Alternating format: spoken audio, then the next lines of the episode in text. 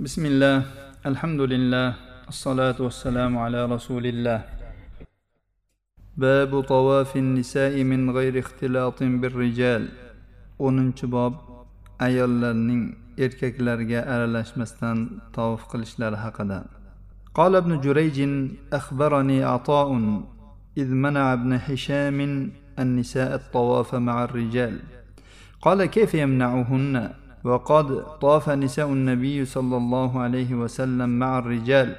قلت أبعد الحجاب أو قبل؟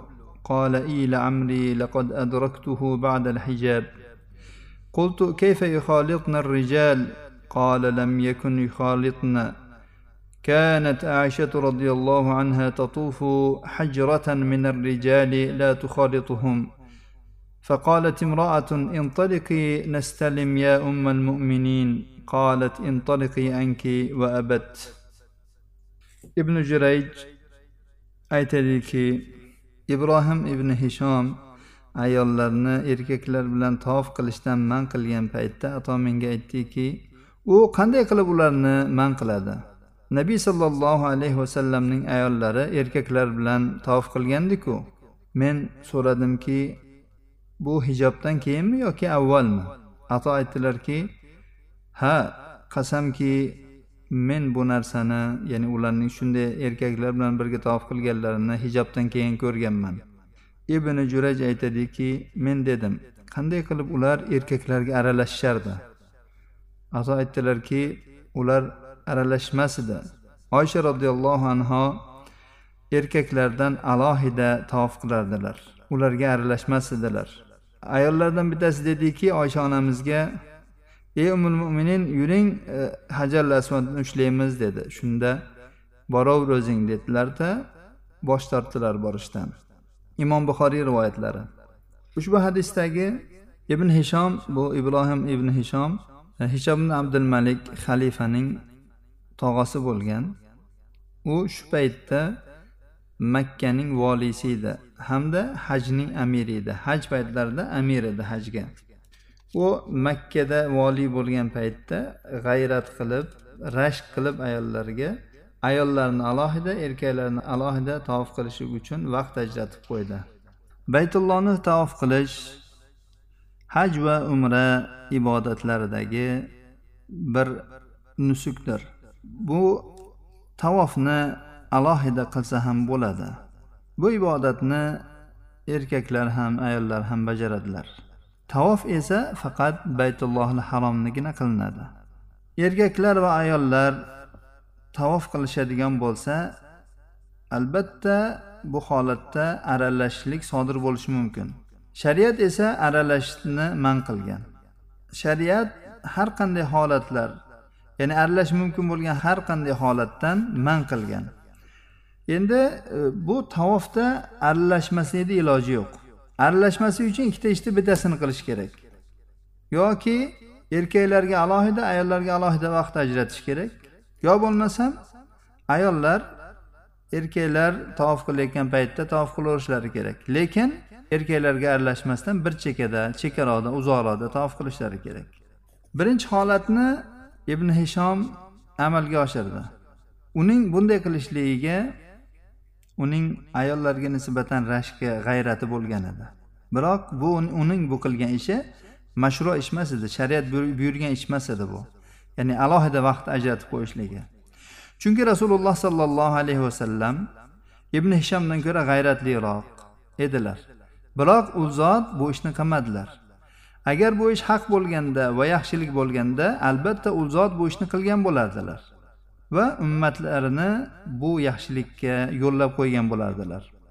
Chunki rasululloh sollallohu alayhi vasallam aytganlarki mendan oldin biror payg'ambar o'tgan bo'lsa albatta u o'z ummatini ular uchun yaxshilik deb bergan har bir yaxshilikka yo'llab qo'yishi uning zimmasidagi haq edi va ularni o'zi ular uchun yomonlik deb bilgan yomonlikdan qaytarib qo'yishligi ham zimmasidagi haq edi. Balki ibn hishomning qilgan ishini noto'g'ri ekanligiga uning bu ishtihodi xato ekanligiga dalolat qiluvchi rasululloh sollallohu alayhi vasallamning so'zlari ham bordir. U zot aytdilarki ey abdumanof qabilaga e, xitob qilib aytyaptilar. Ular o'sha baytullohdan mas'ul edilar. Sizlar bu baytni ya'ni baytullohni kecha va kunduzning qaysi soatida bo'lmasin biron kishini tavof qilishdan ham namoz o'qishdan ham qaytarmanglar. Baytullohning oldi doim ochiq bo'lsin deganlar. Ya'ni birovni qaytarish mumkin emas erkak bo'lsin ayol bo'lsin qaysi soatda bo'lishidan qat'iy nazar. Shu hadisga binoan ham uning qilgan ishtihodi xato edi.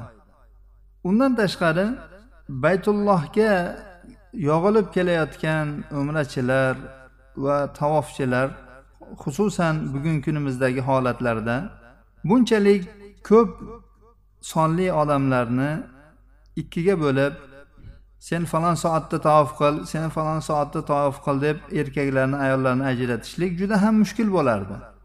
Bu yechim umuman foyda bermay qolardi bugungi kunimizda.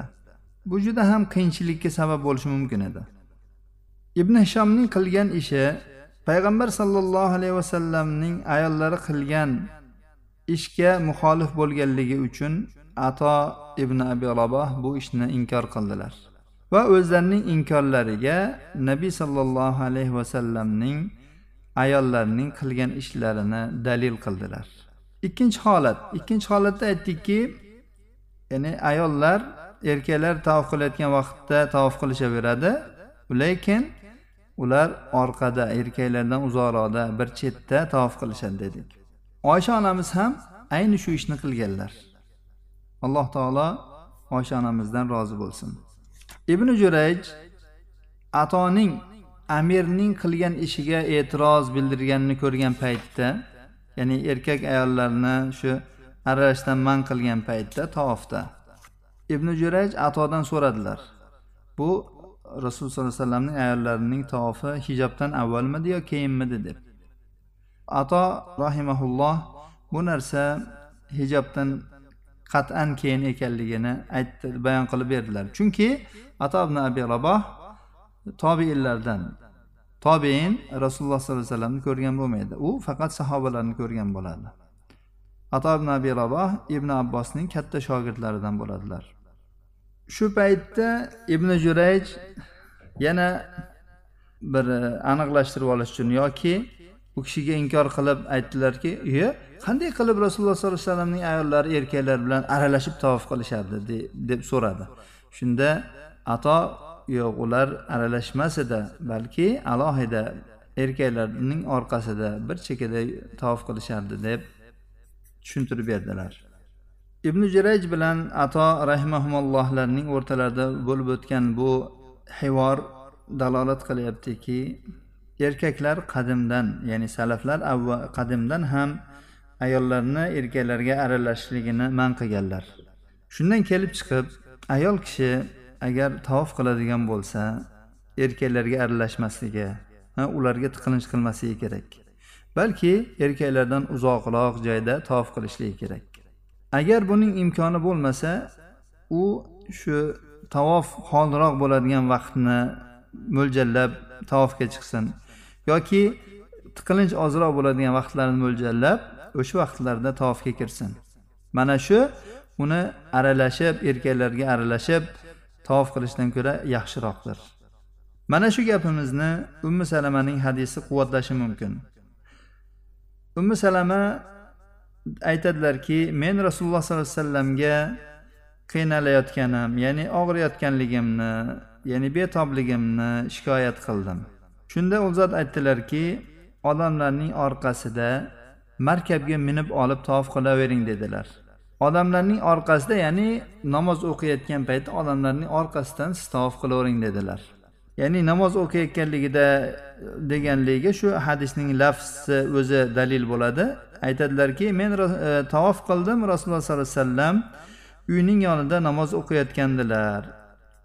Attur va kitabin mastur oyatini va turni namozda o'qiyotgandilar sindi rahimaulloh bu hadisga sharh berib aytadilarki imkoni boricha ayollarning tavofi erkaklarnikidan ajragan ya'ni uzoqroq bo'lgani yaxshi.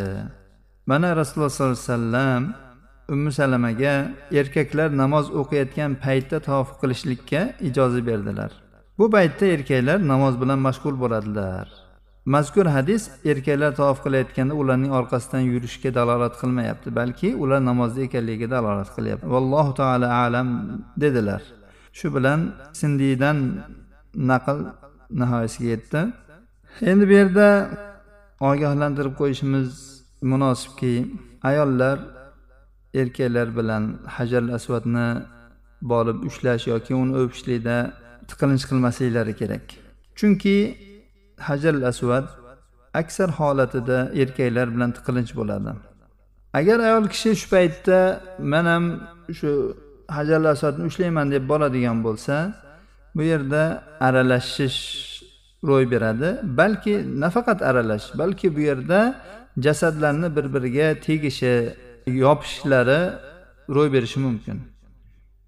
Buni o'sha hajar asvadni yaqinroqga borib ko'rgan odam tasavvur qilishi mumkin.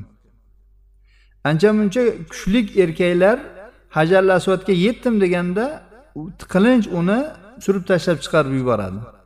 Olomon shuning uchun ya'ni ayollarimizga nasihatimiz maslahatimiz bir sunnat amalni amalga oshiraman deb bir qancha harom ishlarga qo'l urib qo'ymasinlar. Hajar asvatni tavof qilayotganda qo'l tekkizishlik sunnat. Agar qo'l tekkizishni imkoni bo'lmasa uzoqdan turib ishora qilishlikni o'zi kifoya qiladi. Ammo erkaklarga borib aralashish ularni orasiga suqilish bu harom ishlardir. Mana oysha onamizni qarang. Oysha onamiz tavof qilgan paytda hozirgi bugungi kundagi tiqilinchlar bo'lgan emas. Shunday holatda ham oysha onamiz borishlikdan bosh tortdilar. Ya'ni man hajar asvadni ushlamayman dedilar. Uzoqdan tavof qilaverdilar. Ushbu o'rganib o'tgan hadisimizdan quyidagi hukmlarni va foydalarni olishimiz mumkin. Birinchi erkaklar va ayollar tavof qilayotgan paytda aralashishlari mumkin emas ekan. Ikkinchisi ahli ilmlar ilmiy masalalarda ilmiy bahs qilishlari mumkin. Har biri o'z hujjatini bayon qilishligi bilan munoqasha qilsa bo'ladi. Uchinchi foydamiz sobit bo'lgan sunnatga xilof qilgan odamga inkor qilish. Garchi u valiyil amr bo'ladigan bo'lsa ham. Mana ibn hishomga ato inkor qildilar. To'rtinchisi musulmon odam o'sha g'ayrat g'ayratni va rashk tufayli shariatga xilof ish qilishi mumkin emas ekan. Bu ibn hishomning qilgan ishidan olindi buni. Beshinchisi erkak va ayollarni o'rtasini ya'ni aralashishdan man qilish shu tobeinlarni davrida ham ma'ruf va ma'lum bo'lgan ekan. Oltinchisi shayton insonni adashtirishidan hech charchamaydi. Garchi u baytullohni tavof qilayotganda ham uni yo'ldan ozdirishlikka harakat qiladi. Yettinchisi oysha roziyallohu anhoning fazilatlari va oysha onamizning faqiha ya'ni olima ekanliklari. Sakkizinchisi bir qoidaki yomon ishlardan saqlanish yaxshi ishlarni qilishdan muqaddam qo'yiladi. Ya'ni agar bu qarama qarshi kelib qolsa yo bir yaxshi ishni qilish kerak yo bir yomonlikni tark qilish kerak. Shunda yomonlik tark qilinadi yaxshilikni qilinmaydi. Buni oysha onamizning qilgan ishlaridan olyapmizki oysha onamiz hajar asodni ushlash yaxshi ish edi.